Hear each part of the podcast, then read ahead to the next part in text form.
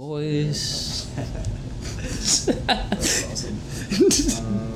think that. Is this gonna turn into just a Filipino karaoke jam? We could do like Eye of the Tiger and stuff like that.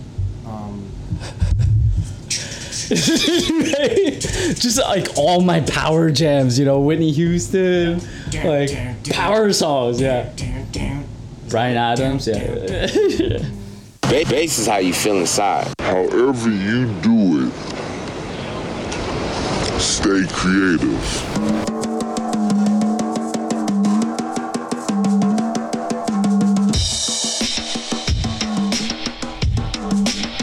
hey, we're back again.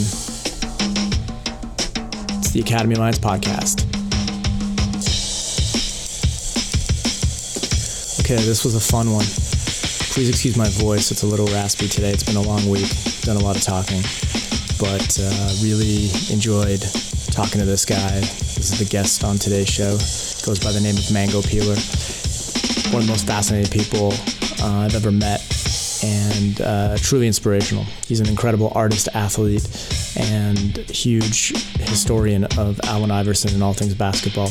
We get into a lot of stuff here, including uh, how he trains, how he thinks, what inspires him, along with what he learned washing dishes at Momofuku.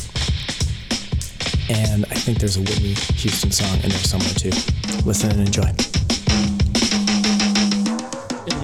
yeah. So ideally, uh, talk How's sexy this? right into here. Yeah, Like just Jude Law, like we're Jude doing Law. power ballad, you know, like when Yeah. yeah, Jude Law, totally. How's my Jude Law voice I'm right gonna now? use this as a backup mic. Do I it's sound like totally romantic comedy right now? Um, a little bit. Mike's a little hot. Your your vocals are hot right now. Mike's a little Tone, tone down the Tom Hanks right now. Um, you, what, what Which, by the way, is what I listen to before or watch before races all the time. Is is is what? Meg Ryan movies Meg, why? because it, I I love rom coms and like something about Top three rom coms. Go. Top okay, three- Hold on. Let me set this. Are you ready? yeah. Okay. All right. Um, because rom coms are kind of like you know comfort food. Totally. Right, and- totally, and also high art at the same time, right? right. Absolutely. Right. There's When a they- method when- to it. when they don't try to be. Exactly. Do you know what I mean? Right. They follow a template, and if that template is achieved, it's the easiest, most like comforting thing to watch. right. You don't have to think about it. No. Yeah. No. So And- it's and very the- relaxing. So, are you ready? Yeah. Yeah. You've had a long week. Are you ready? Yeah. You've had a long week. Yeah. Okay. yeah. Everything that could have gone wrong has. Yeah. Yeah. We've had. And Yeah. okay. It's Friday. Coming home. It's Yeah. raining. Yeah. You're on the TTC. Mm, mhm. Streetcar's jammed, and you're starting. Someone coughs on you, and you can feel you're starting to get sick, and it hits you right away. Right. You go home, Mm. get all cozy. Mm. You're gonna watch movies till you can't watch movies anymore. Top three. Top three. Go. Top three. Uh, so third of the Holy Trinity, I'm definitely going with Fever Pitch. Okay. Yeah. Yeah, just the combination of the two, like, and it's sports as well, right? So it's like we've got what's his name, Fallon's in that, right? It's Fallon, Fallon and uh, Drew Barrymore, and it's all about the Boston Red Sox. So I haven't seen it. Okay, okay. It's like You're gonna have to. yeah, okay. So Describe that's number three. number right now. two, number two would definitely probably be You've Got Mail. I'm gonna like bring it back to the Okay. '90s. Go You've Got Mail. Meg Ryan? Meg Ryan. There's a dog in it. Tom Hanks. I love them together. Okay. They've done like about 20 Like rom coms They together, right? they are legend. They're legend. They are like. They're like James Worthy, Magic Johnson Right. of the game, you know, like, like, I agree. I like agree. Tom Hanks throws up that alley oop or no look pass, and like Meg Ryan just solidifies it. She she's the finisher. She's She's, finisher. definitely the finisher. Okay. Like t- Tom Hanks sets things up, and then Meg Ryan finishes it. Always finishes. Okay. She's the finisher, definitely. Okay. And then number one I always go to is one of the best rom coms and I think most accurate time travel movies of all time. like I like this is So dual sweet. genre. It's scientific. Yeah, it's got it all. It's It's, like it cinematography is great. Yeah. Um, art direction's amazing. So on point is Kate and Leopold. Again, I, I haven't seen it. Yeah, man. It's Hugh Jackman and uh, Meg Ryan in this movie where they Hmm. Meg go. Ryan, Like, two of your top three. oh, she's like, yeah, yeah. She's definitely like comfort. So I'm in your studio right now, yeah. and I'm looking around because there's a lot of art and things that are. There's things hung up. that- yeah. There's zero Meg Ryan art, fan art. Yeah, Why? she's she's like uh, Why? But why? she's deep cuts. I think you know. Like I'm not gonna. like that's She's for- not. She's not Tiger Beat. She's, No, no, she's like Okay. she- She's like a scrapbook. I or like she's at home, you know, like she'll she'll I'll have pictures of her in my living room or something like that. Okay. Yeah. yeah. Like in a nice frame, like you've had it professionally. or not a frame, just No. like keep the DVD on the shelf, you know, but like Wow. cover out, you know, that kind of thing. um, Hopefully, by some like fluke of synchronicity, Meg Ryan listens to this podcast. oh, can you oh, can you imagine? I heard once that she was in Yorkdale and she has a bunch of stalkers. Like she has stalkers, like because she's amazing. But like, but like, I heard she was in Yorkdale one summer, and I was like, ah, damn! Like, how did I? I mean, you, you see her now, and it's like, oh, what did you do? You know, like her face is looking like pretty tight.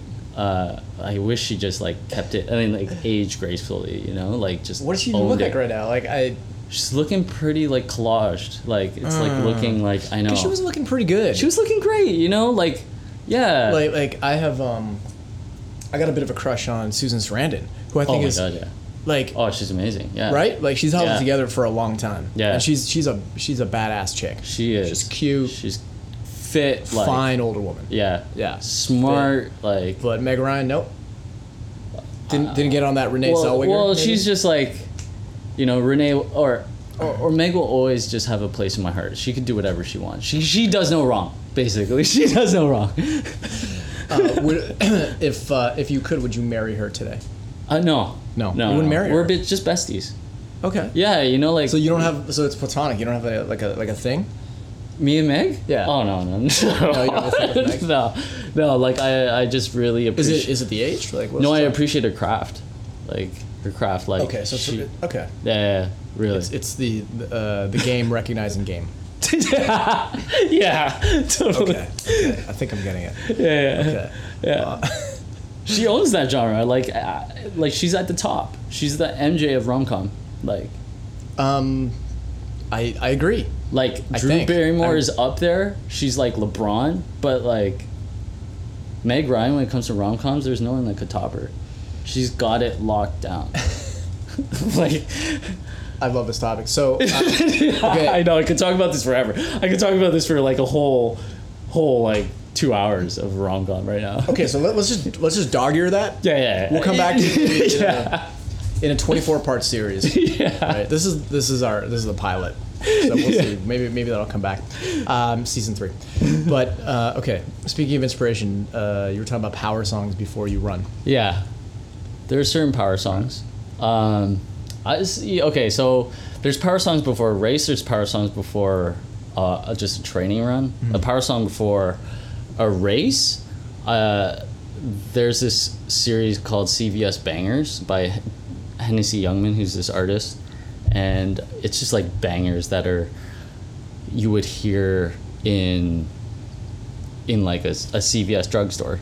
So it's all just kind of like radio hits, but he's got all these, these air horns and stuff all, all over it, and it's just like he's got hit after hit on there. He's got Kate Bush, you know, like Eye of the Tigers on there, and it ends with this like it goes, it just has this crescendo, and it ends with like this amazing Whitney Houston, like, um, like I'll, I'll always love you.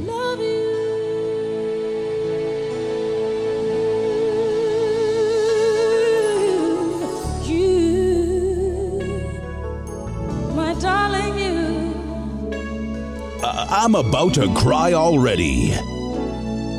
bittersweet memories. That is all. And then like for for training runs, I don't really usually listen to music or podcasts or anything. You want to be focused. You want to be in the. Uh, I just want to listen to my breathing. I used to listen Right. to music, um, but not anymore. But sometimes, sometimes I will. But usually, it's just like the same song on repeat. interesting. Yeah. Interesting. Uh, that I- way I'm kind of also not listening to it. You know, it's just kind of like No, on. it's just exactly. You know? it's just it's just kind of setting uh, setting a beat, setting a rhythm, yeah, yeah, right? yeah, yeah. I really like Brian Eno right now. Okay. Brian, the Big Ship. That's Right. like a really amazing, amazing song.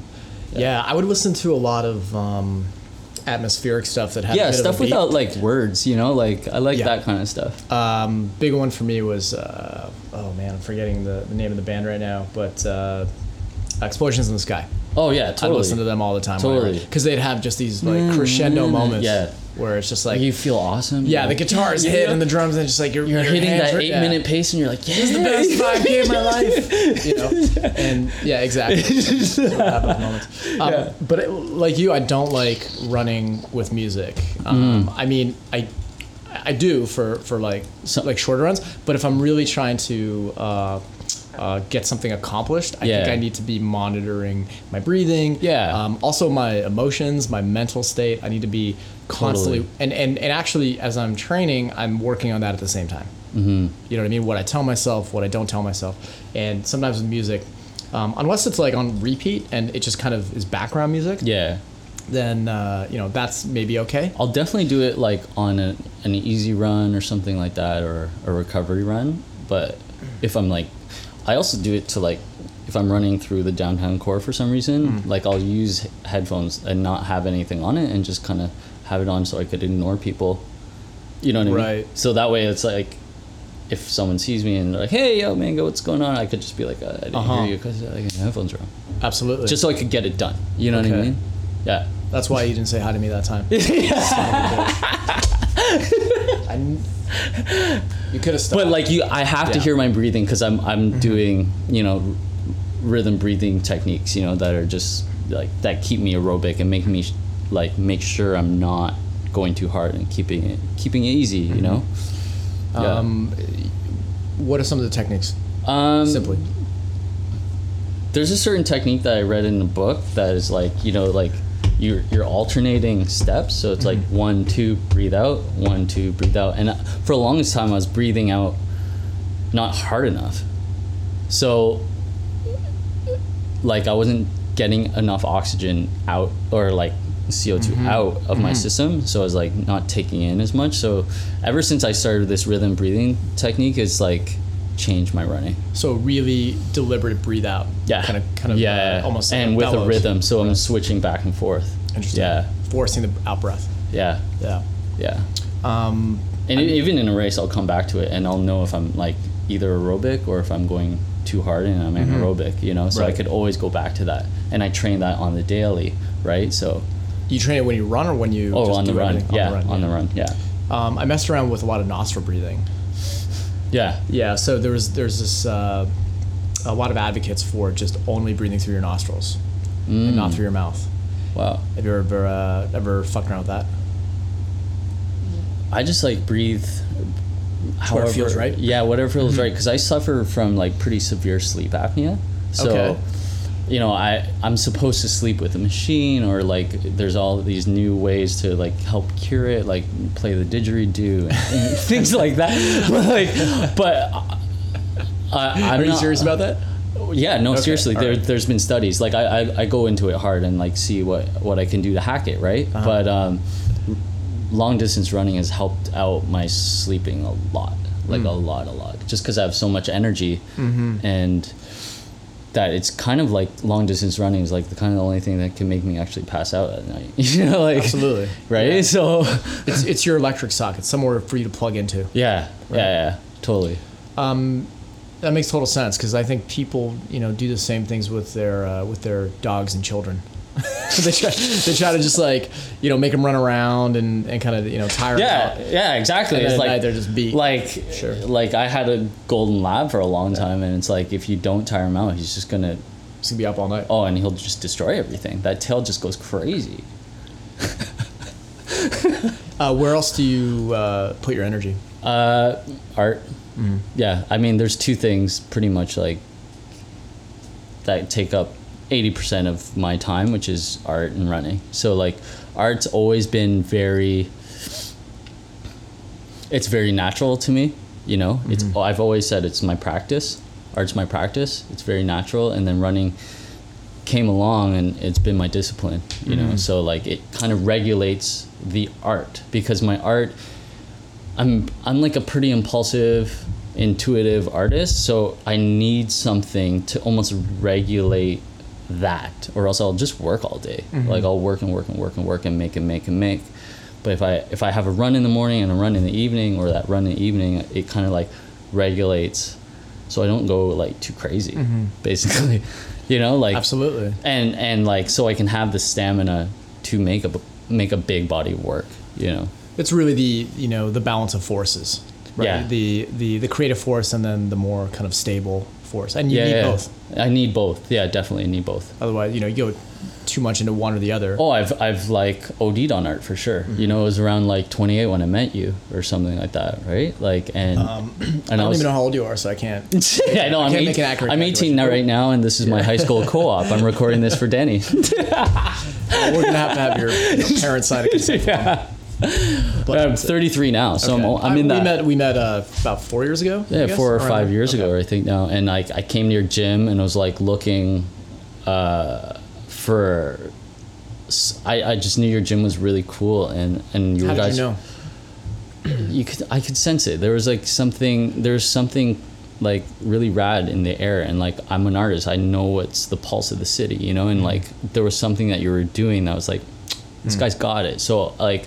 I, I came and I did like mobility workshop or something like that, and it was something that I wanted at the time because my mobility was crap, right? Were you running back then?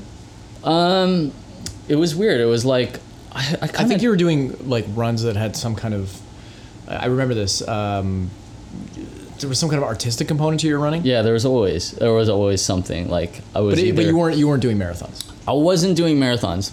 I, I started doing marathons probably a little bit after. I was doing half marathons, Mm-hmm. and then I, I've always was like, hey, it'd be cool if I did a marathon, you know, just because like I've always been like an athlete, Mm-hmm. right? But uh, running was always taking, or art's always taking up so much of my time that like I didn't really get serious about running until I could really start balancing out my life, you know. So What kind of sports did you play? um, I did Or- a lot of athlete, I did a lot of uh, fly fishing with my dad. Really? Um, yeah, yeah. I Wow. grew up fly fishing a lot. Really? So, yeah, fly fishing. So do you still is- fly fish? Yeah, yeah. So like to eat? Um, it's it's for- catch and release mostly. Oh, okay. But uh, I think it's like one of the coolest sports. Like, I didn't know- I appreciate it back then, but like now as I'm it. older, it's really cool. I also feel that there's a rom com in here, like a fly fishing rom com with Meg Ryan.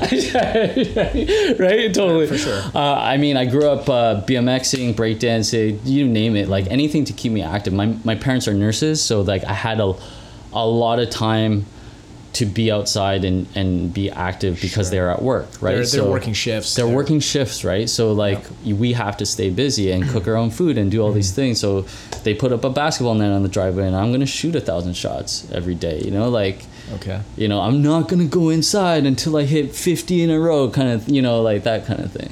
So you've kind of always had this very obsessive personality about things.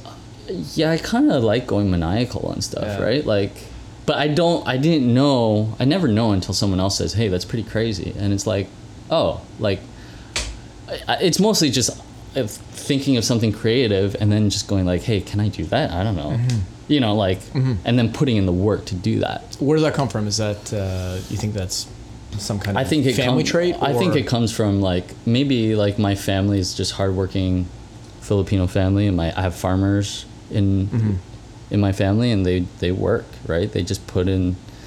But is there anybody like you? Is there any artists, anybody who uh, pushes themselves just like you do? Uh, I grew up. I, I guess like I grew up with like, the Filipinos are just uh, born makers. They're always making stuff with their hands and always making whether it's sign painting. You were born there or here? Here, I was born in Mississauga Hospital. Okay. Shout out to Hazel McCallion. Yo, I hope she's hearing this right now. that would be a- an honor. right? And like listens to this Mississauga, that's the thing. In Mississauga, if you don't drive, you have to bike, you have to run. Mm. You know, like you have to find ways to be active to get around, or else you're taking the it's bus. Like, it's like, like, the Kenya of Ontario. yeah, you totally. gotta- it's Iten. Like I should. City Hall is like high run to the altitude center. Yeah. Totally. Absolutely.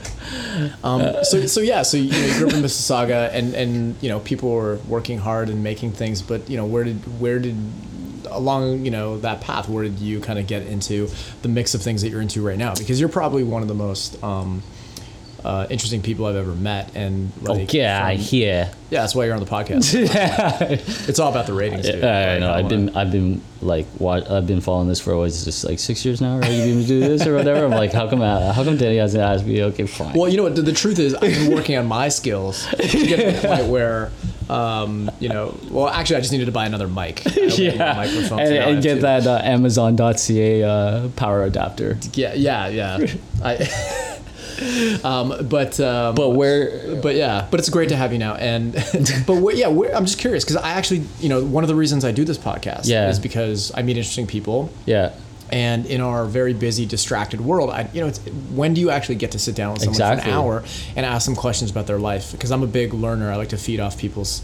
Um, yeah. I've never thought I'd talk for an hour Right. for anything. Exactly. Like Yeah. you wouldn't do right? but because this, you know, the little red light is on. Yeah. And now you have to, you know. Yeah, totally. It, it's kind of it's it's basically you know therapy, uh, Yeah. free therapy. But anyway, um, but it indulges a curiosity, which is where the fuck did you become you, and how, and um, you know, and and all that stuff. Like I'm kind of interested in. I guess that. it, it started like in high school. I played basketball. Like I was really into. I wanted to be like the first Filipino NBA basketball player, Are there none? like pro, R- pro no NBA. pros? No, Really? no. Because I mean, Like, there's- basketball is like a national. It's the national sport. It's the number one sport. There, Yeah, right? yeah, yeah. It's that and and boxing. Really, Yeah, because yeah. of Pacquiao. Totally. So like, I mean, I was doing calf raises on on like, you know, like on wooden planks, and I'd do a thousand every day so I could dunk. You know, stuff like you that. I got pretty close. Like I had pretty serious ups, and now like uh, long distance running is kind of like It's- it's it's- it's taking away a bit the the hops. You know It's what I mean? it's a little more horizontal. Yeah, yeah, yeah. And my crossover was pretty devastating. I have to say it was uh, it was model after Iverson for sure, for sure. Like high carry, just Uh-huh. devastating. But I, I played bass. I did a little a bit of track, but I mostly did jumping. Like I come from Right. jumping, so triple jump, long jump, high jump. So Okay. that kind of You do explosive. that in high school? Yeah, yeah, totally. Yeah, yeah. Cool. Um, and so, so. But then I was also like, you know, uh, uh, valedictorian and doing like art stuff. Like I just want. I also at the same time doing that, I was like, I want to be Andre 3000. You know, I was like, Okay. I, I love Andre 3000, and just like I was dressing up like crazy, just crazy, you know, in school and like doing art. Like I knew I was gonna go and go to art school first and foremost for sure, you know. And then I went to like post secondary school, and then it was like uh, I went to art school, and and the sports kind of stopped. You know, I want I was like training for a triathlon. You know, I bought a tri bike, and then Wow. and I sold it because I had to pay for pay for like my art tuition. You know that kind of thing. Yeah. Are you glad you, you did that, or do, Oh, do, you, do you maybe wish that you Totally. had kept more more? I mean, you know, given the fact that you, you you say right now that the balance of athletics and and art Mm-hmm. I had to necessary for you. I do, had do you to think, do that in order to know what not uh, what I didn't want to do. So you had to know? kind of go to the edges. Yeah, exactly. I had to go f- totally full threshold on it. Right. You know? Yeah. Is that how you uh, usually go through things? Do you kind of find the walls, and then once you know where the space is, Yeah, I like to go down the explore that little unknown, you Yeah. know, and like that place that people don't usually like to go, you know? Yeah. Are you are you good at dealing with failure? Yeah, I mean everything I've I, I everything I've done up until now is basically because I failed at it. Yeah. You know, but I know I can work. That's the thing. I know I can work. So I know like jumping into thing, I'm gonna fail at it, but I know I can work to get better at it. You know, through repetition and just doing it and doing it and doing Is the it. feeling of failure on a uh, life or artistic level is that the same as um, you know the darkness you go into during a run? You know the real deep dark moments. Oof. I don't know. Like I try to not to running for me is like really about that performance and performing. But don't I you ever go to a place where yeah like it's but, actually really but those hard? are like those are places that are like in training like they're like oh i don't want to get up at like five in the morning Mm-hmm. before a day in the studio you know like to do a 20 easy 20k. Those are like those are tough mo- moments. Like I'm doing it by myself. You know what I mean? Like Yeah. no, a race is like for me. A race is like an ex- art exhibition. One of my mentors has also always said, you know, it's just a residue of all the hard work. You know, like a race for me is just like the party. It's like you show up and the work's done already. I just have to perform. And like it's like an art performance. I just got to perform now. Like Sure. I've done all the hard work and those dark moments are kind of like So you you've kind of you know you've hung it up and now you just got to turn on the lights and what yeah, and let it go. let it go. Yeah. Um, and when you were at the when you're kind of peaking for for a race, when Okay. you're in, in peak training, Yeah. Because I remember uh, in the winter we went out for a training run together. and You Yeah. were telling me about your day, Yeah. and I was training. I was training for for my marathons, Right. And I remember, uh, you know, and I I, I had stepped up my training quite a bit. Yeah, you're looking nice. Yeah. I was looking. I was all right. I was all right. I, I mean, I hadn't ever trained for a marathon. I just did them. yeah, we met outside GoodLife, your old spot, right? Yeah, yeah, exactly. Um, yeah, exactly. Um, so I just did them, and that was kind of a different challenge for me. I just want to see what I could do without, you know, just throwing myself into things. But when we ran together, I was actually making a conscious effort to prepare for for a race and, and do the training. Right. So anyway, I thought I was doing okay, and then I heard what you were doing, and I was like, shit, uh, that's absolutely uh, mental and impressive, and and I was super like inspired by what you did, and and you know I, I'd like you to to mention it because I, I think. Um, you know the discipline it takes to be uh, amazing at anything is uh, is pretty. I think a lot of people just don't really know what it takes. Yeah. Um, and uh, you know, just between the kilometers that you were doing before you went to work and the kilometers you're doing after we went to work, it was it was absolutely like mind blowing Yeah. to me. So what? Yeah. So around that time, what were you doing? I wasn't living anywhere. Like I was living out of a bag and staying at different people's places in different studios, sleeping here. Like I was doing all that with nothing.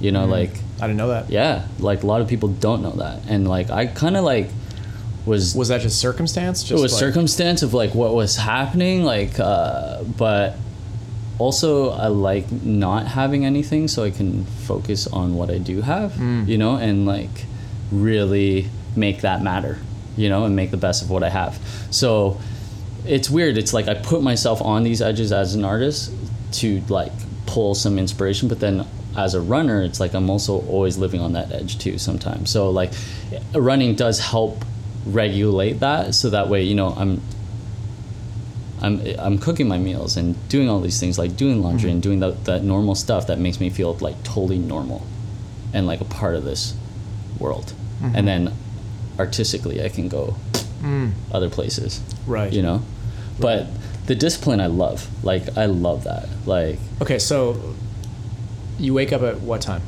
depends like today i woke up at five like you Again, when you when you're really you know.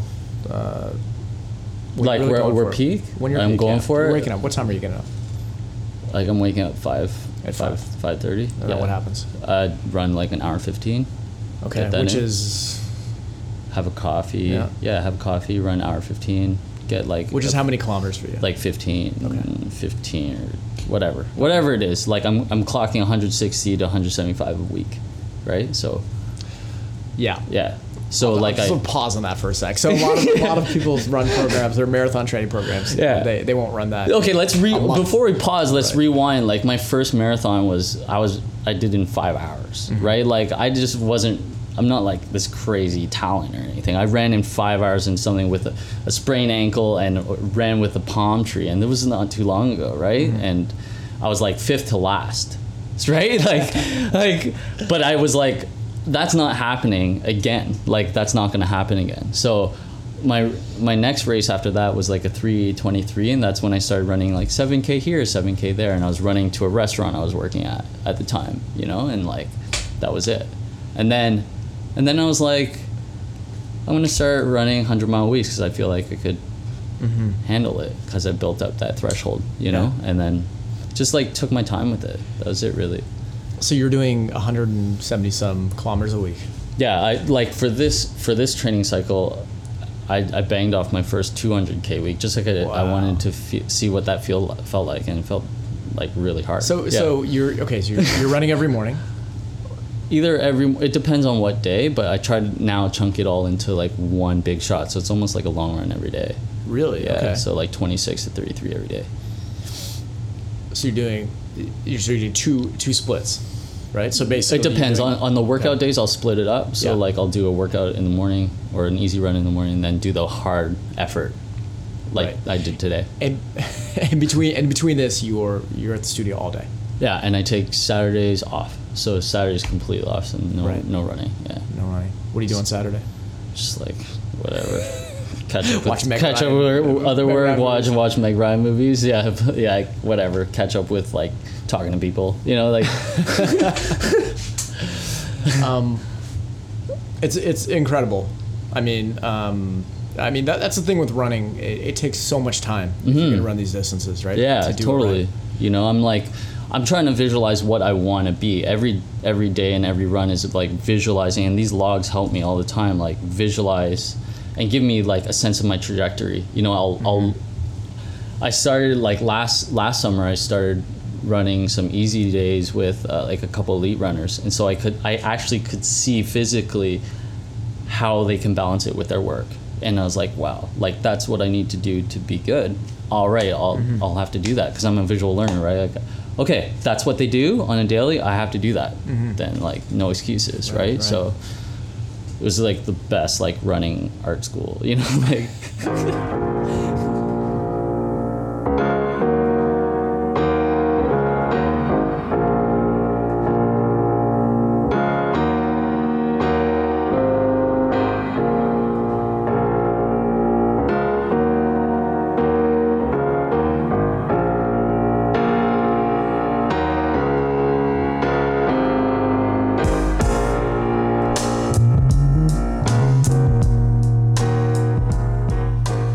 Podcast is supported by Arts and Crafts Music. This band you're listening to right here, they're called Bad Bad Not Good, and you can find their stuff at arts-crafts.ca.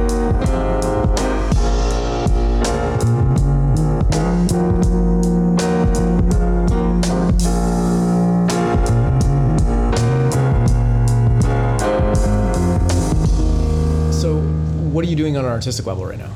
Um, just like, uh, what am I doing? I'm just like making all this work from like, uh, this is all work that I'm building from the speed project. So that that race that we did out in the desert. So stuff that is coming out now. Like I had a mentor.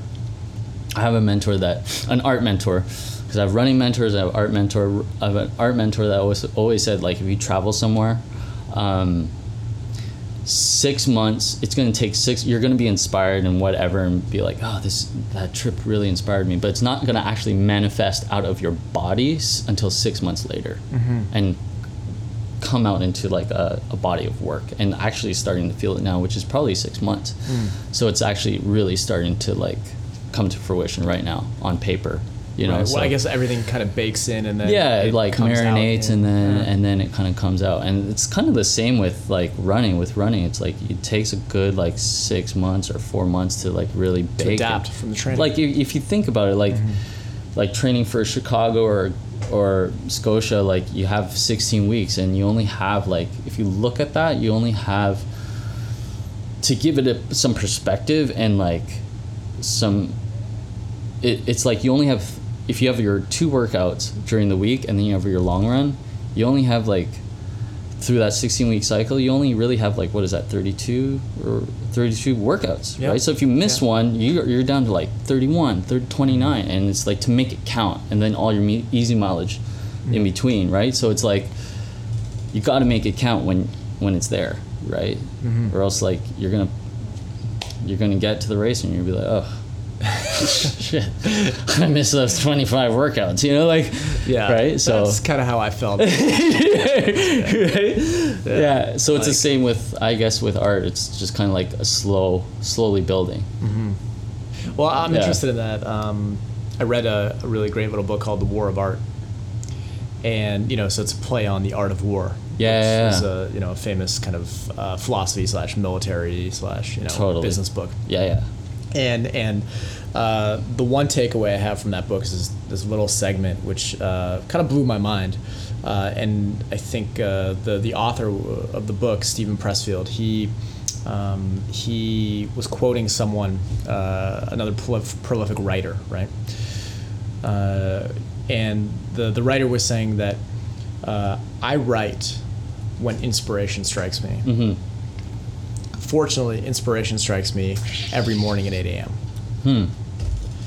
Right. So, and and that's a really like simple statement, but what it means is, uh, no matter what, he gets up at 8 a.m. every day and he goes to his desk. I'm imagining that it's like you know mahogany or something like that. Yeah, some deep wood. Yeah, he's got like a like a quill or some Yeah. shit, and um, you know sits in his leather bound chair. But every morning at eight, he he writes and he, and he suffers through his his shitty work. Yeah. Because like if anyone who writes or, or does anything worth doing at, at the edges, Yeah. um, it usually starts with like crap.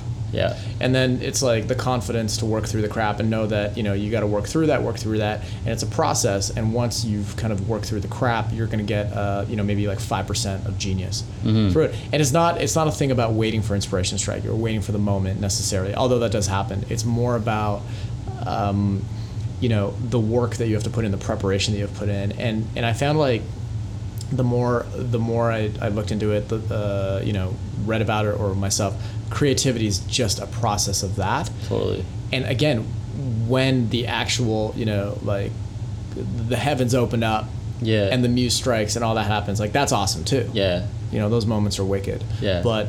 I think on, a, on any level, whenever you're doing work of any kind, it's it's it's all process. Oh, totally. Like deep, deep stuff. Like the stuff when you know, like I'll I'll go on, I'll go periods where I don't look at stuff on the internet, and like go on complete moratoriums of like looking at anything anyone else is looking at, and like the runs help a lot because that means I'm only seeing what I'm seeing and what no one else is seeing, unless we're running the same routes or something. But like, uh, I, I'll like intentionally go on these like these visual diets so that way I can visually inform my own work by just my own sources you know what i mean? Which is my eyes right? Like and not things on my phone or on on the computer or stuff i'm googling like everyone else right? So So you want to see what not everybody else is seeing. exactly and like it's the kind of the same with with running like uh, so i sometimes i don't use apps or my watch or things like that because you know those can only make you get as they can only go so far right like they don't make you fast like knowing your body makes you fast right so like it also helps me kind of ignore what other people are doing and like just do my own thing based on what I know I'm capable of, rather than someone saying, "Yo, are you, aren't you running too much? You're running 160k a week." You know, like you're like, Right. like that's too much, right? Like, uh, really, I don't know. Like, I thought it was all right, right? Like, so, you know, so Well, it's kind of like you know going back to what you were saying earlier. It's like, oh, I didn't know I couldn't do that, yeah, and I think people put limits on you based on what their the limits of their own you know mind are Yeah. on you, and and that's just not you know it's Yeah. not truth, right? Yeah, and like going back to what you were saying about like maybe there's like these little gems in there, and there's like those little mo- moments of genius. It's just kind of like the, the with running. If you're running 80-20, right? That 80-20 philosophy, you like 80% is easy mileage and 20% is those hard locked in efforts. It's kind of like the same with art making. If I if I'm putting 100% into everything, 80% is going to be crap. Mm-hmm. Like I know that. It's going to be like okay, throw it out, recycle it, paint over it, whatever. But that, there's going to be some 20% in there that I look back and I'm like, "Ooh, that's something right there." I don't know. I'm going to like keep going with that. Mm-hmm. You know, and looking back is when is when I actually start to criticize it. Like, there's this quote by Sister Corita, a screen printing nun from the 60s, I always think about. It's like, don't create and analyze at the same time. They're different processes.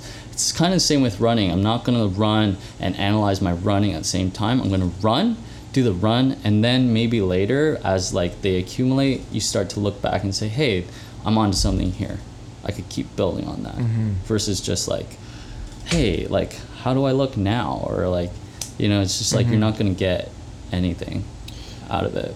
Uh, that's uh, that's a gem right there. Mm. So uh, and, yeah, I mean, I'm, I'm still like, I'm gonna press pause and just think. about it for a Pause! but it's true. Creating, creating, and and and analysis, they're not the same process. No, and we mix them up. And and we, you know, what I think. I used to get into this, right? Yeah. Um, get into this this problem where you know you're writing something, or you know, uh, for me it was generally like about writing because I would write a lot. Right. And you know, you'd read, you'd write, and then you'd read it back, and be like, oh, that's crap. Right. And you'd stop, and You you'd lose all your rhythm, and you'd Yeah, lose the flow, you and you wouldn't do anything like that. You wouldn't run like that. Totally. You wouldn't stop running. Yeah. Right. You wouldn't say, oh, that last few steps sucked. I'm gonna go run back. Oh, it's like if you were running by going. a 7-Eleven, if you looked at your reflection, you're gonna look terrible, right? Like, oh god, you're fatigued, right? But if you look at yourself and then you'd be like, oh god, but like if you just kept on running and stay present, you just like Mm-hmm. and get it done, then you know after a, a long period of time, weeks, months, years, you know something starts becoming beautiful and whatever that is, you know, like Mm-hmm. Yeah. yeah. How long did it take you to figure all this out?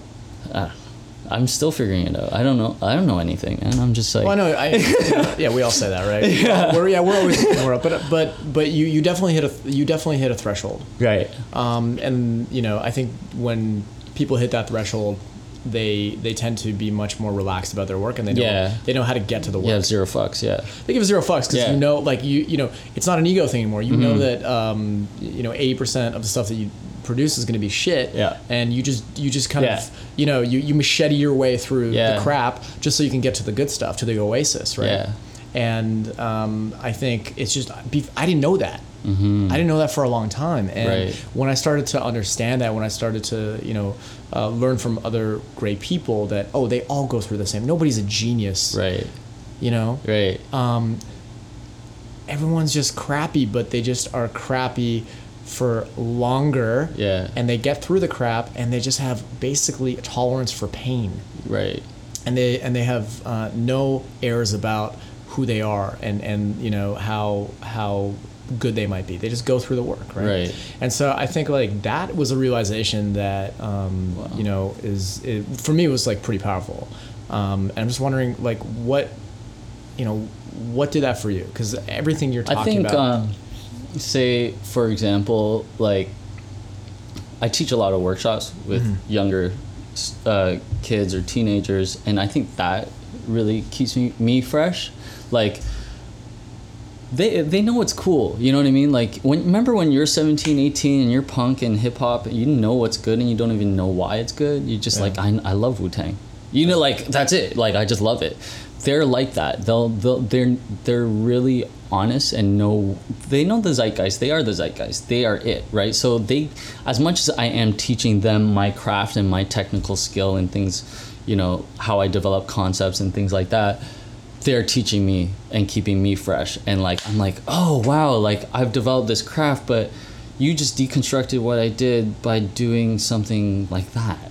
You know? So I'm like, oh, so it's like relearning that Mm-hmm. again and, and staying open to to learning all the time because we all don't know anything really. Yeah. We're all just like mimicking what mimicking what we think we know. You know, like so like it's true. When, You know- when we think we know, that's Yeah. when we're lost. that's when we're completely lost. So like going back to the drawing board, like I do that with every even training cycle. It's like, okay, that's over. Back to some easy milers, back to drills, back to like, okay, let's work on my mobility. How am I moving? You know, that stuff like that. Mm-hmm. Just like Back to the analysis. back back to it. It's like, okay, what did I eat last cycle and what can I change? Or, you know, how much sleep was I getting? You know, was I doing enough mobility? Stuff like that. You know, like, was I analyzing too much? Did I run enough? You know, like, because you just got to run. Like, you want to be good at anything in this world, it's like, you just got to do it, right? It's like that Nike thing. It's like, if you want to be good at, like, cutting carrots like you gotta cut a lot of carrots. You know what i mean? Like you got just gotta run. Like if you want to be a good runner that's what i picked up. It was like okay so you, you have like i had these visuals of, of people i want to run like and like mm, i want to run like that. What do they do? Oh they just run a lot. So like your body kind of like figures it out you know and you just got to put in the work. So i was like okay i'm gonna commit to running a lot. Or like whatever it is. It's like i want to be good at cooking so i'm just gonna like like i did. I was like okay.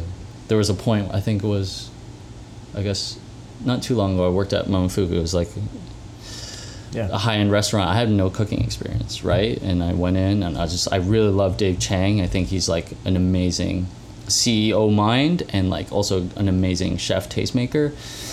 And I look at him as like the Bruce Lee of like the restaurant game right now, and I was like, okay, I want to work for this and, and figure this out. like, learn. I want to learn. You know, I want to learn how that operates on that level, that military kind of back of house level. You know, and What did, what did he do that no one else was doing before him? he made ramen popular. Like that's crazy. This is we're talking about noodles. Like practice, right? like we're talking about noodles, man. Like Yeah. you know, you could get ramen at a co- convenience store and put hot water on it. This guy made that so you you pay fifteen dollars for noodles. eh, Like, and and he made it good. Like he made it really really good. So like I was like, what is he doing? And and he has restaurants all over the world now, right? It's crazy. Like in Washington, Australia, and like books like his best friends with Rene Redzepi. It's like, what is he doing? So I was like, I went in there and I was like, I talked to the chef, Chef Hans, and uh, he was like, why should I hire you? I'm like, well, because I could work harder than everyone else. That was it. I figure it out. I'll figure it out. Mm-hmm. And he was like, where do you want to start? I was like, I'll start in the dish pit. Like, I'll start from the bottom, and I'll work my way up. And he was like, when can you start? I was like, I'll start right now. And that's it. You just got to commit. Like with anything, it's like if you want to do a marathon, it's like you just commit and go hard. You know, like So, so you're washing dishes. yeah, yeah. And, I was And running. what are you learning uh, during this time? And Discipline, like Okay. doing something really boring, so I could do something incredibly creative and violent in my free time. You know, so like I'm fascinated with this topic. Yeah. I'm fascinated with boredom. yeah. Um, Yeah, 'cause like because I, I was doing art all the time, Mm-hmm. and it was just kind of like it was like I was ODing on it because it was like that all the time, right? So if I'm, I had that restaurant, and it's still creative. Like plating is, Mm-hmm. it's amazing, and food. Like I learned how to sous vide stuff, and all, you know, all, like crazy crazy stuff, right? Like on a high end level from the best. You know what I mean? So like, I'm learning all these like really great skills on top of it. Um, but it also helped my running because I was running to and from every day from the restaurant. So I was like doing 7K there and 7K back. So 14K every day. Were you doing art at this time? Were you producing? I kind of was like in a transition of like, I, I don't know what art I want to make and I'm not I'm not sure what's exciting me, but I love food and I love running. So right now I'm gonna do that. And I mean whatever I do is it's it's art, right? It's like I was gonna say that. you know, like it, Um, it's kind of cliche. yeah, I know. But there's, but um, I live it. Like there- you know, yeah. yeah. totally. So, I mean, uh, you know, I have time lapses where I'm washing dishes. You know, like there's, beau- you know, like it's beautiful. It's beautiful. Like anything can be beautiful. You just gotta make it beautiful, Mm-hmm. Well, that's what I'm saying. Like, I'm, I'm kind of fascinated by boredom. I'm fascinated. Like, Yeah. I, and I never, and the reason is like I like to put myself in places that I suck at, yeah, uh, or things that I suck at. Yeah. And one thing I suck at is being bored. yeah, yeah, yeah, uh, yeah. you know, doing boring, non-passionate work. Yeah. And, uh, you know, because like my my whole thing is, uh, you know, like being stuck in like a cubicle type job and like you know Mm. doing things that I don't want to do. Like I hate. I would hate to be that. right. But at the same time, I also, um, you know, can respect people who can do that mundane stuff and find some joy in it. Heading back from Chicago from the marathon, Right. um, we're we're uh, we're driving at night, uh, booking it to Toronto. Uh, we we go through a toll booth, Okay. and, and Yeah. all toll booth operators are miserable Right. except this one dude. This one dude, young dude, right, was like the happiest toll booth guy ever. And honestly, like it, he, he like he like lifted me up. That was like the one of the highlights of my trip was this guy because he was that. doing such a shitty job that requires um, That we you know, think no is skill. shitty, right? Yeah, We think it's shitty. Yeah. But he, but you know, he and, and he didn't have to be nice. Like no one expects him to be nice, but he found some kind of joy in it. Mm-hmm. Totally. You know what I mean? And I'm kind of fascinated by that. I think a lot of people don't have, um, including me, like sometimes we don't have those ethics anymore to make the best of whatever situation. Mm-hmm. And me as someone who, um, you know, has people working, uh, you know, for me that I'd like to mentor. One of the big things is like, you know what, you're you're uh, you're mopping the floor, you know, wax on, wax off, you know, Mm-hmm. Totally. all that it's stuff. that samurai shit, right? It's like it is the samurai shit. it, right? It's like, can you do those boring tasks so that you, when you do have the spotlight, you can perform, right? Like when you're clocking miles by yourself Mm-hmm. late at night, like, or like even at a Parkdale run, are, I, I'm like clocking kilometers before a run Mm-hmm. and then after the run. But during the run, it's like it's all fun and games. It's Sure. awesome, right? But like,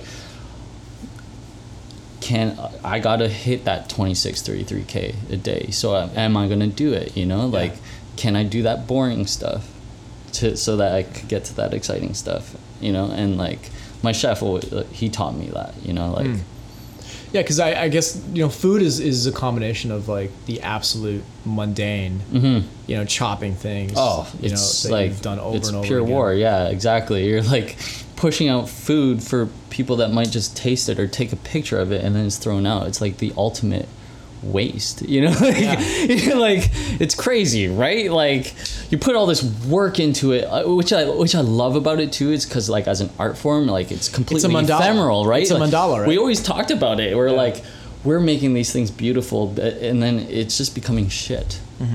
You know, like you put all this time into it, and then it's just becoming crap. Like literally, like feces. Yeah. Right. Like, like it's crazy, right? So, Well, I, I think it's it's interesting to see food taking this uh, you know this this like elevated place in our culture. yeah, Uh, you know, like it's it's it's kind of blown up with Bourdain and just all these celebrity chefs and and you know people becoming like quote unquote foodies. right. Um, Right. It's kind of. I mean, I think food is the most accessible form of art because you can understand. Anybody can understand it, Yeah, right? Totally. And the relationship is so direct. Like you don't need a degree to understand. and everyone knows what they know. Like Yeah. tastes good. Like oh, go to my grandma's house. She makes the best pasta or whatever, right? Right. So like they, everyone has their developed tongue, right? Which is like everyone is a tastemaker. It's whether they're like they have the balls enough to say, hey, this is what I know is good. Mm-hmm. You know, like everyone has that palate. Just like with art and running, everyone's got some type of foundation. They just have to have like the balls to say, yeah, this is mine, and develop. it. Podcast is brought to you by Canada Running Series. They've got races all over the nation. You can go to CanadaRunningSeries.com to sign up for a 5K, 10K, half marathon, or full marathon. Mango Peeler just designed the official race shirt for the Scotiabank Toronto Waterfront Marathon. So if you want to get that shirt along with a nice shiny medal for a 5K, half marathon, or marathon, then make sure you register for that race. Use the discount code LIONS at checkout. That's L I O N S at CanadaRunningSeries.com. And if you need people to run with and train with, join the Academy Lions Run Crew every Thursday at 7:30 p.m. and Sunday at 9 a.m. Hope to see you there.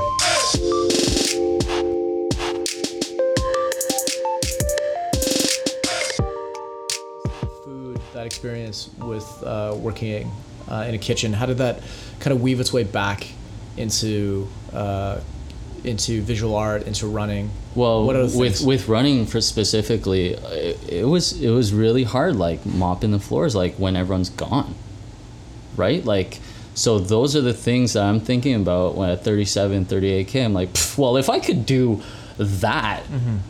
you know, as a job, and for inspiration, like put myself in that threshold and like clean up that, like that kind of humbling experience, and then I can I can push out another like 5k, whatever. Like Yeah. that's like a day off, Sure. right? Like Yeah, yeah. It's kind of like you know transposition of experience. yeah, right? I mean, when I'm like running around and living out of a bag, sometimes it's like, well, that like running for like two hours and 45 minutes is like Yeah. whatever, right? There's a there's a really great uh, NPR. Uh, I think it's um, uh, Radiolab. They did a piece on the Kenyan runners and why Right. they're so awesome. Why they win almost everything. It's I mean it's basically them and the Ethiopians that win Mm-hmm. all the long distances, right? Yeah. Have you have you uh, checked it out? Well, I mean, I've I've talked to like people that have run in Iten and like know people there, and they just, they talk about how, the way they simplify their lives. So it's all about simplification, right? Like just a like Bruce Lee shit, you know, like daily elimination. Like how much can you get rid of, so that way you can focus on the things that do matter. So say things like putting on your clothes, like what do you wear, S- stuff that you're eating, you know it's set. Like just Yep. so that way it's not taking up any Resources. any resor- mental resources so you could be completely efficient in what you're actually doing Yeah. right so um, it's the same with art like i think with going back we're jumping around and i love it. Like That's- keep that's it as we do it, non sequitur as we can right? Like collage is collage right? Like Yeah. the kitchen like the kitchen helped me work on if, if if anything it taught me it taught me like economy of movement you know what i mean? If mm. i'm pushing out a plate that's like boom boom boom boom boom mm-hmm. how can i reduce the amount of movements to make this quick because i got to make 50 of these in the, like five minutes right so in running it's like how you your body through doing a lot of repetition you find a way to move more economically Yeah. or through art like i'll set up my squeegees and things like that places where i live so that way it's just efficient. If i have an idea i can produce it and it's quick. Bang bang you know? Yeah, like yeah. So from idea to execution, it's right there. Direct it's line. right there and it's like fluid. It's there's no like oh well i gotta take the ttc over and then like i gotta get into the flow. And there's none of that. Like that's when i knew oh okay like i'm mid-career artist. I'm i, I know i know what i'm doing execution. yeah yeah i'm like Right. execution isn't like something i'm thinking about anymore it's just like It's just it's just like firewire right yeah, to the. Uh, it's like i'm right to the i'm canvas. i'm like i'm going in yeah Um, So you know, you mentioned samurais. I'm kind of obsessed with that because they were they Well- were kind of the masters of the mundane. Well, I mean, I love Japan. Like Japan's like the only place I've ever shown solo. Like I've Okay. yeah, like I've had I had a solo show in Tokyo and Kyoto, and they just kind of get it there. They got it. Like they just get it. Like there was no artist statements up anywhere, and like I made this like pseudo temple, and they just get it. They were like, you know, like. I got there and uh, the first thing I see, I was like, oh man, like I feel more at home sometimes, like in Japan than I did in the Philippines. It's like it's so futuristic, but it's got like this, like crazy deep tradition as well in craftsmanship. Like, I mean, in Praise of Shadows, you know that book. I love like- that book. Yeah, I have it on- it's literally- right, like, yeah, it's right by my They're bed. talking about sweeping, right? Like they're talking about sweeping, Sure. right? Like, so like. Well, patina. they're, really, they're talking about toilets. I mean, They're the- talking the about toilets, they're begins talking with about- how, Yeah. how uh, you know Americans don't value toilets in Japanese culture. A beautiful toilet is such, and, Right? you've seen Japanese toilets, it makes complete sense. I know, like, like, there's hoses where you can spray your ass. one of my like, like, like one of my favorite architects is uh, Tadao uh, Ando. Ando, man. He's like And- he's one of my heroes. because. I'm a, I'm a big guy. I'm a big you know fan of concrete and the academy Love is it. a lot of concrete. I but love what's him. what's interesting about Ando is the way he casts light, like, Light. and positive, and, negative, yeah. and transition space, so hallways. So his so he understood that the transition from space to space is as important as the space. the thing about Ando is that I really admire is that like he realizes the world is round and it rotates. like the world doesn't just stay Sure. this way. It like the sun will go around and Yeah. cast all the way around, and the po- the positive negative space that he creates with light is like the most beautiful, moving painting. Like Well, his his work is really just is just a frame for light. yeah, Like his churches, There's and nothing. all that stuff. Yeah, it's, it's amazing. like- so I'm not, I'm not, I'm not religious. Um, I, I respect it and I appreciate it for the cultural value, and I, I wouldn't want to necessarily visit a church, but his churches are uh, actually spiritual. Suge, cho, You know. cho. Yeah, like they're they're incredible incredible. um, but uh, what, so what's interesting about Japanese culture to me, and this is like kind of a theme throughout what we're talking about, yeah. is uh, you know they, they it's a bushido culture, mm-hmm. and bushido that's yeah. kind of their I don't know their ethos, I guess. Yeah. And yeah. Uh, but there's one thing you said which I love, and I apply this to everything that I do, whether it's uh, anything athletic or or creative or, or emails, whatever, yeah. everything. But yeah. essentially, grace, the concept mm. of grace. So they define grace as the uh, economy of force or the economy of movement. I love that. I love that. And, and it's true. When you see someone, so like movement, for example, when you see Mm. someone run, um, you know, beautifully, it's because there's no extra movement. Nothing, Right. nothing is wasted. It looks effortless. It looks which is- effortless. It's really hard to make things look easy, right? Exactly. Yeah. It's the same with CrossFit. It's the Yeah. same with weightlifting.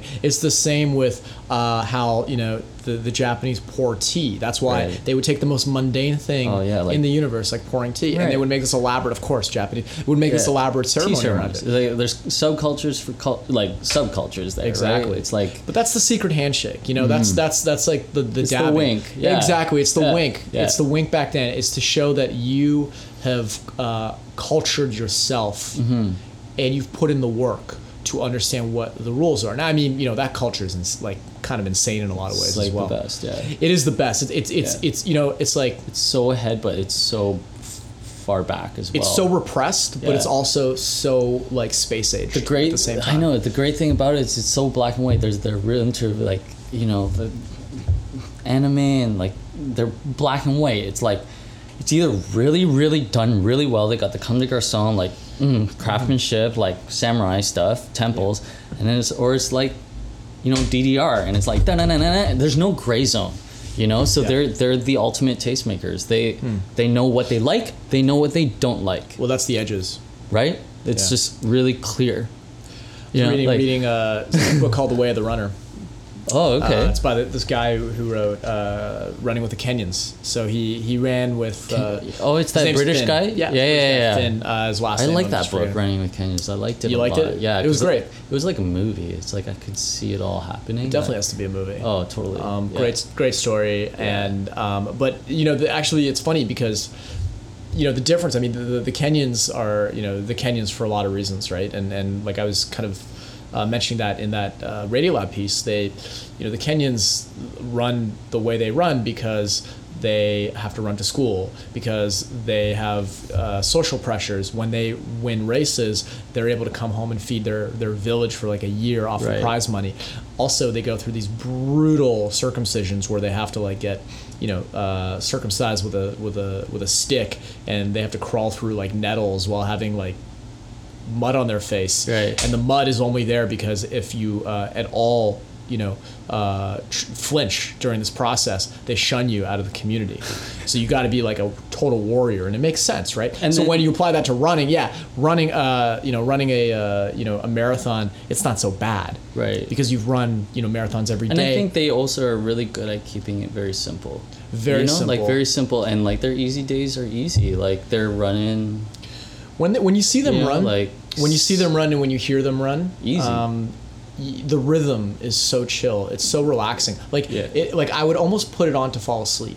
Yeah, Kind of like, you know, it's whale like that perfect cadence. It's like runners I really look up to, like you know, like John Mason or like like Rajon, like Reid Coolsaet, like Sammy Jibril, all these guys, like Lanni Marchant. You see them on training runs, and it's just beautiful. And like for me as an artist, I look at that and I'm like. In the end, I just want to make things beautiful too, Mm-hmm. right? Like I, I want to make it beautiful. So like I look at running and I'm just like, okay, like how can I make that beautiful? Like how can I make it look mm, right? So it's like I look at visually what I want to be and then like kind of infuse it into my own craft, you know, like mm-hmm. yeah, and see what they're doing and you know, it was so cool like, you know, training with Sammy on like easy days, like seeing what he does on a daily basis like rolling out and like rolling his feet, using the ball, like his activations, never missing it, and just like mm-hmm. before he goes to work, like at the TTC for like ten hours or whatever. You know what I mean? Like getting up, I was like okay, well I got to do that. You know, like he gave me a frame, a composition. I was like, okay, I gotta make that composition Right. because I like that composition. It's beautiful. You know, like Yeah. you know, Yeah. Yeah. Doggy C. yeah, totally, do. totally. Um, it's uh, yeah, it's interesting to hear you talk about this stuff, and, and, and really, there's no difference between the running and the the working in a kitchen and the art. Like it's all it's all kind of Yeah, isn't that awesome? it's coming from the same place, it's going to the same place. But I think that's when when you life starts to make sense for anybody is Yeah. when they see it's not just it's really not all different. Effort is effort. Yeah. Uh, failure is failure. yeah, it success makes it when it's success. really, really hard. Like it makes it you you have something to fall back on and be like, all right, I got it. I got yeah it." and I, and I think um, you know like when when people uh, interact with you on an artistic level like they they get that right when when you run with them they get that like you can't that stuff doesn't lie right. Ball don't lie, man. yeah, right. Yeah, exactly. so uh, you got to hit the track soon right Yeah. what, what oh time yeah. you gotta like seven thirty. 7:30? Yeah, we got a little pyramid workout. So for What's that? uh, four K, four K, three K, two uh, four K, three K, two K, one K with a progressive like. So Hmm. Yeah. going from like half marathon to like five K pace. uh, when's the next race Uh, I'm I'm hoping Chicago, Chicago, and then I put my name in the lottery for uh, for Tokyo okay because uh, I I've always wanted to go back to Japan and go back for running, and like it's right on basically like right on my birthday, so I think it'd be so cool to run like. We're, that's right Yeah, uh, you're February February twenty eighth. You're February 16th. Yeah, okay so Yeah. you're a Pisces yeah, man. All right. Yeah, man. for sure. February babies are the best, right? Michael Jordan, right? Um, yeah. Well, here's maybe here- here's a cool. I mean, uh, one of the things that was really interesting about Jordan um, was I think he, you know, everyone thinks he was just great all the time, but really he was great. Wings. Uh, oh yeah, there you go. You got the, the iconic Jordan- poster, yeah. the Jordan poster here. but uh, so you've you've seen that thirty for thirty on the Detroit Pistons, right? Yeah. I think it's called the Bad Boys or something. Yeah, yeah. So they they just you know destroy Jordan, Annihilate him. for like I don't know how many. John series. Salley was just like giving him Bill Laimbeer would just rip his head off. Yeah. Yeah. yeah. Rod, that- Rodman would D him up at the perimeter. It was crazy. Rodman was like, oh, shout outs to Dennis Rodman. Yeah. Like, yeah. dude. Pure athlete right there. Pure athlete. He he might Like save North this this jersey that Hambone gave me, Uh huh.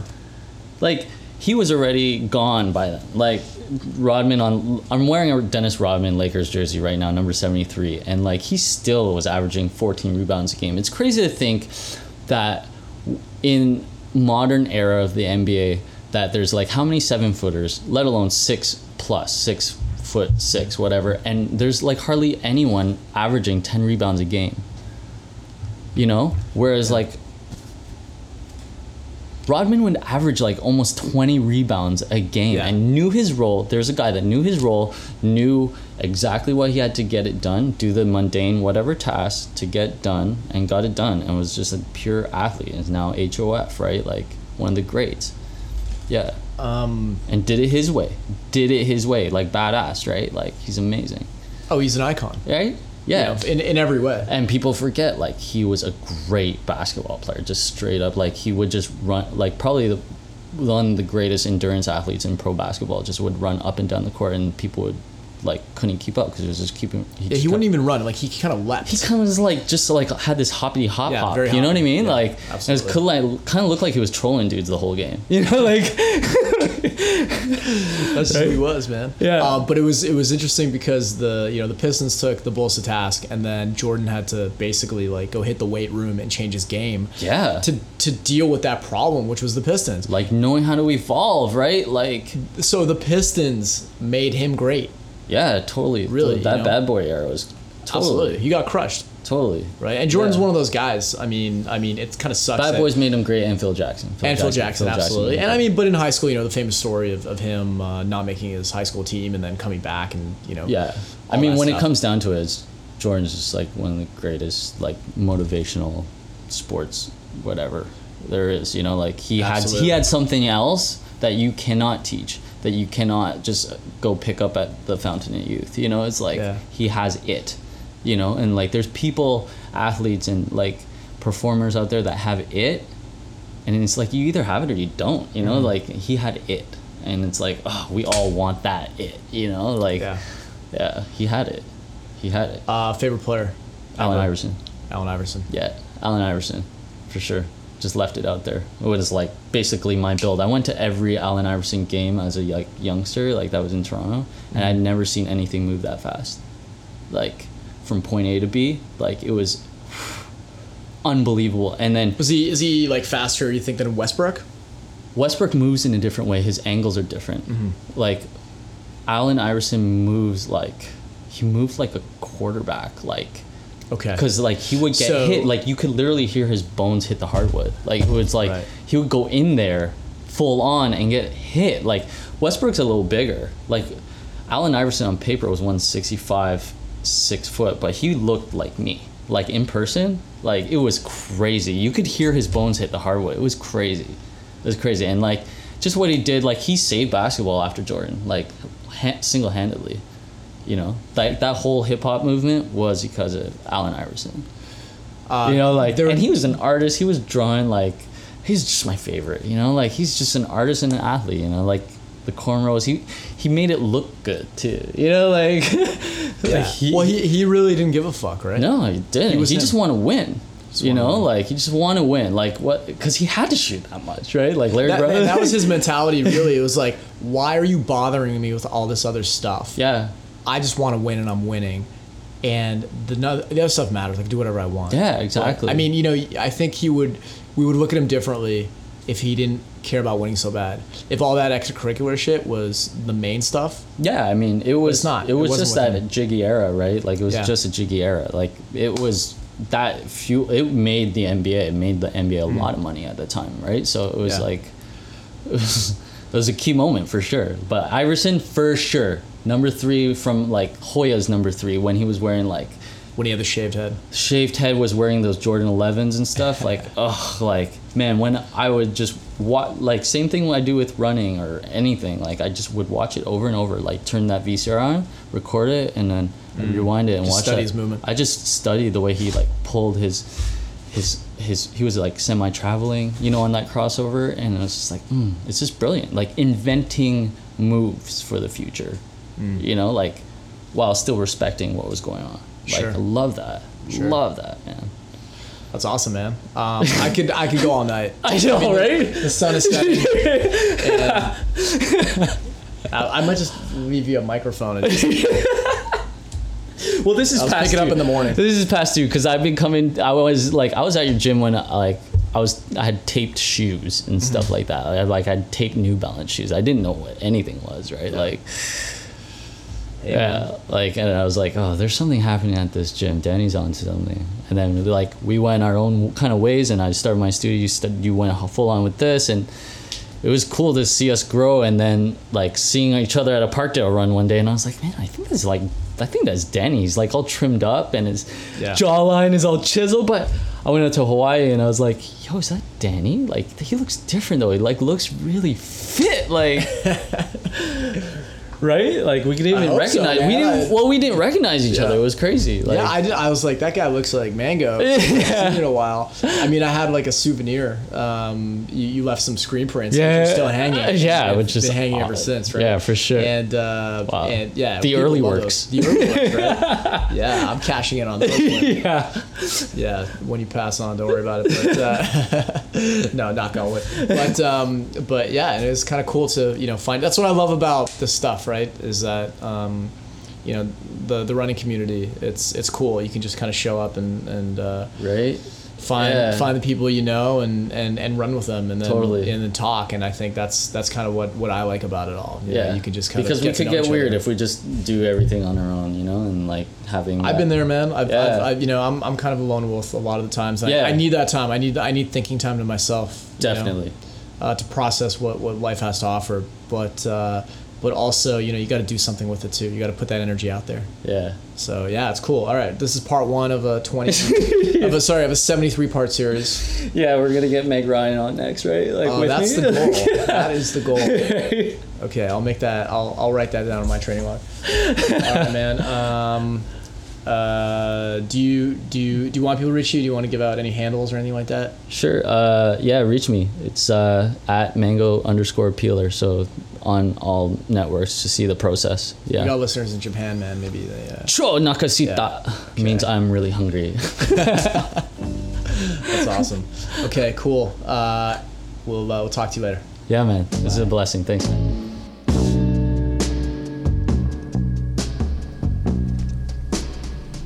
Thanks for listening to the podcast.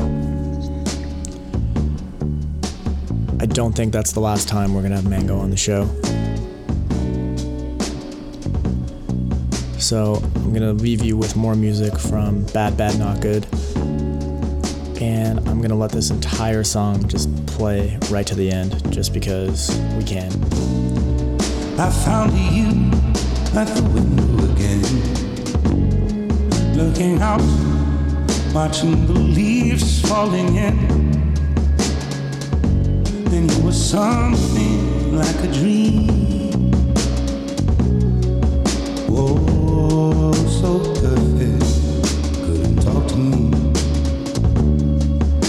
The time moves slow when you're all alone. And the time moves slow when you're out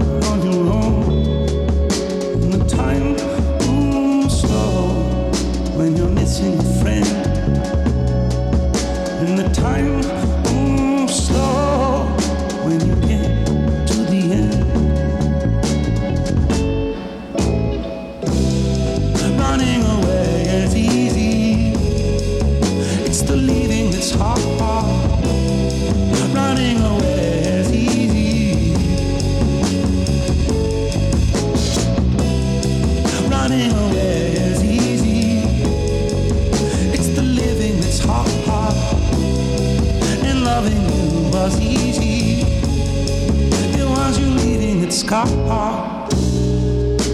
what was I to do? Just couldn't help myself falling in love with you. What could I say? Oh, if I had another chance to make you stay. Cause you ran away, I knew just what you were thinking that day. You just didn't love me like I do, like I love you. The sad thing is, we're better off this way. Time moves slow, you can't hear